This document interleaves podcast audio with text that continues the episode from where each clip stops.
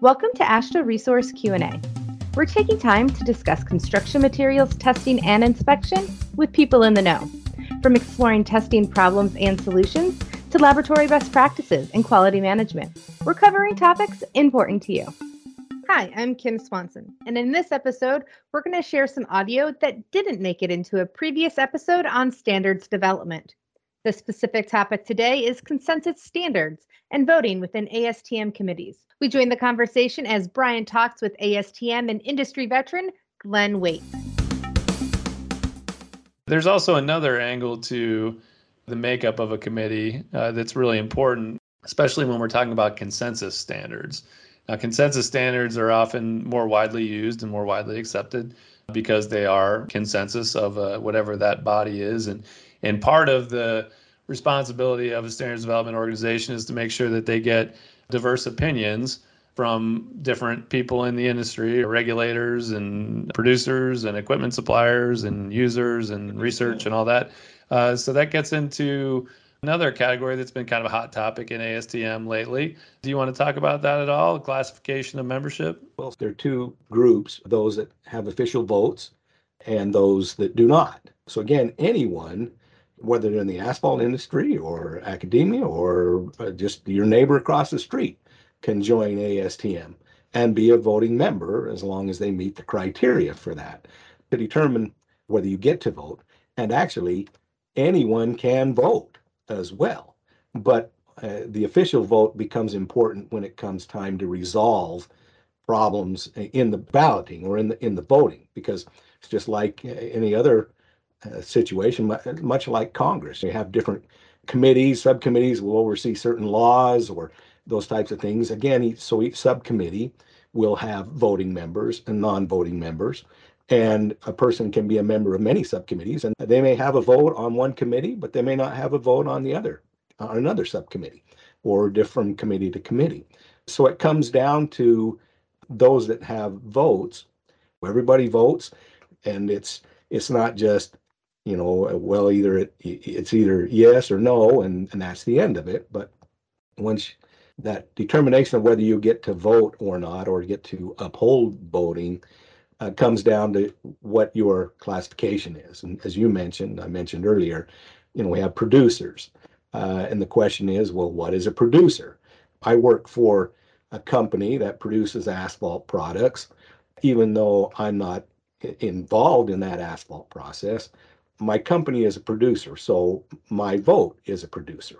So others are users, which, and this is kind of where the ambiguity comes in is, well, yeah, we're a user too, because we're using the standard, but a user would be more like a commercial laboratory, someone that's not actually producing the product or coming up with the specifications for an asphalt product or an aggregate product or that type of thing. So and then you have just general interest. That might be, um, you know, a, a, university or an engineering firm, um, like a, an agency, a DOT or federal aviation, federal highways, those types of things. Although they could also use, because they're using the standard, be considered. And so that's left up to the subcommittee chair or the committee chair to determine where you fall in that classification. The importance is because it's a consensus, you can't just have all producers. Producers meaning we've got a vested financial interest in what that method is or that specification is, whereas users also maybe have a financial interest in that they're running the test and charging somebody, but you can't have any more producers voting members on a subcommittee than you have everybody else. So, you know, users, general interest, you can have unclassified. So the idea is you you can't have producers outweighing the others. And I think you were involved in ASTM several years ago where we had an issue where a product was coming on the market and the producer tried to, for lack of a better term, stack the deck to be able to get this uh, product to come through. So there was were some quite issues for some time there, but that's the idea. But there are other subcommittees that I serve on that I'm classified as a user.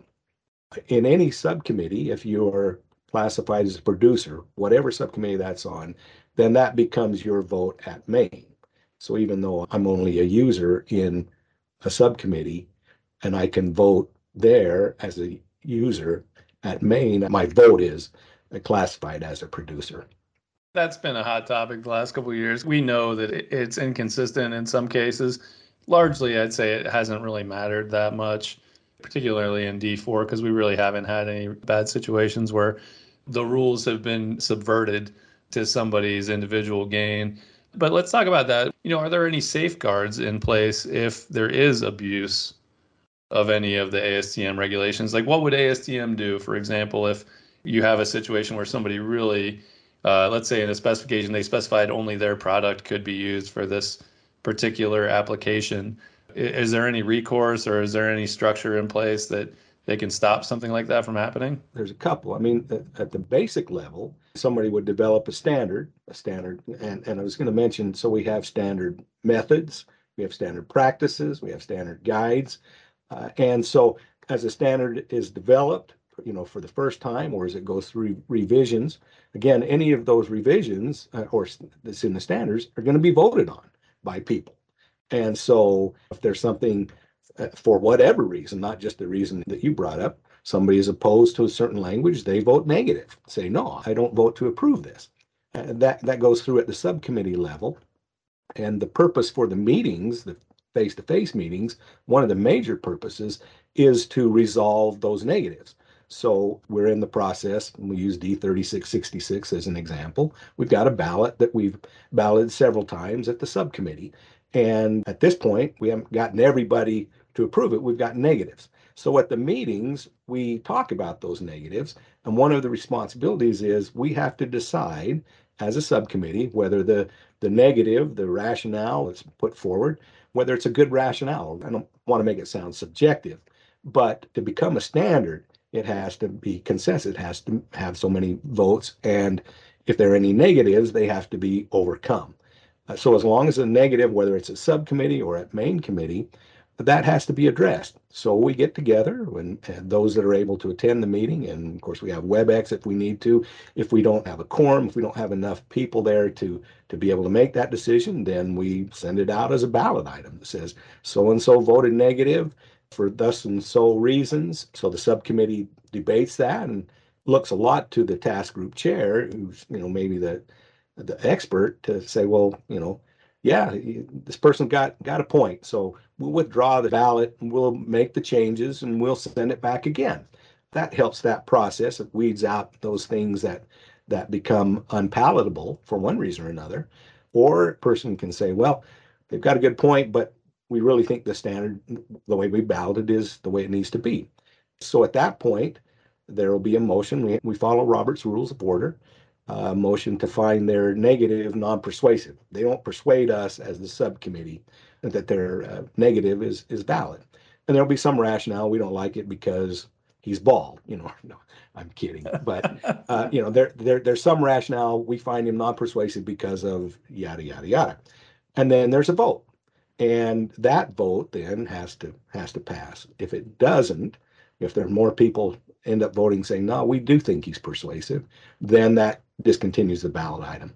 If the majority finds, and this actually, I think it's two thirds, I can't remember now, it's more than just 50, 50%. Yeah. And again, based on the voting members of that subcommittee, if they go ahead and find him non-persuasive, then that negative goes up to main. Uh, well, I'm getting a little ahead of myself. Ballot item then can go forward because it was just uh, balloted at the subcommittee level, everything has to be balloted at the main committee level. So the person voting negative will get a chance to see the ballot again, or if any changes. Then at that point, if it's a main ballot item, still goes to the subcommittee and goes through the process I just talked about. But then if it's found non-persuasive, then it goes to the committee. All the members of the committee then have a chance to weigh in on whether that negative is persuasive or not from the standpoint that the, the chairman of that subcommittee will make a motion to the main committee that they uphold the motion of the subcommittee and then there's discussion and, and it's voted on and, and at that point if the main committee still finds it non-persuasive then it becomes the, the new version of the standard now above that astm has a committee on uh, technical operations that can override even the uh, committee. In fact, I had personally had the experience many years ago of having a, a standard go all the way through up to the committee. The committee voted to, to handle it, and COTCO said, no, you can't have that standard because it was one that was originally developed by uh, another standards organization. There is no ASTM standard for reducing asphalt to sample size. Right, right. I do recall that one as well. Yeah, I was wondering if you had had any other experiences with COTCO. So that's sort of like the Supreme I, Court. I, this, yeah, the Supreme Court of ASTM. That's a good analogy. And, and they seem like they seldom come into play, at least in in the committees that I'm involved in with any big conflicts, but I imagine that some of the other ones probably get a little bit more action at that level. But yeah, so there are safeguards in place, not just among, you know, kind of self-policing by the committees and subcommittees themselves, which I'd say is, is highly effective. People want their ideas to be well received, and the chairs want those uh, changes to be well received because if they're well received by the committee members, they're likely good changes uh, that will be easily adopted by the users of the standards without much issue. So I think it's a good process in general, and it's led to some positive changes. If you want to hear more from this conversation with Brian and Glenn, you can check out our previous episode on standards of development with Glenn Waite. Thanks for listening to AASHTO Resource Q&A. If you'd like to be a guest or just submit a question, send us an email at podcast at aashtoresource.org or call Brian at 240 436 4820. For other news and related content, check out AASHTO Resources Twitter feed or go to aashtoresource.org.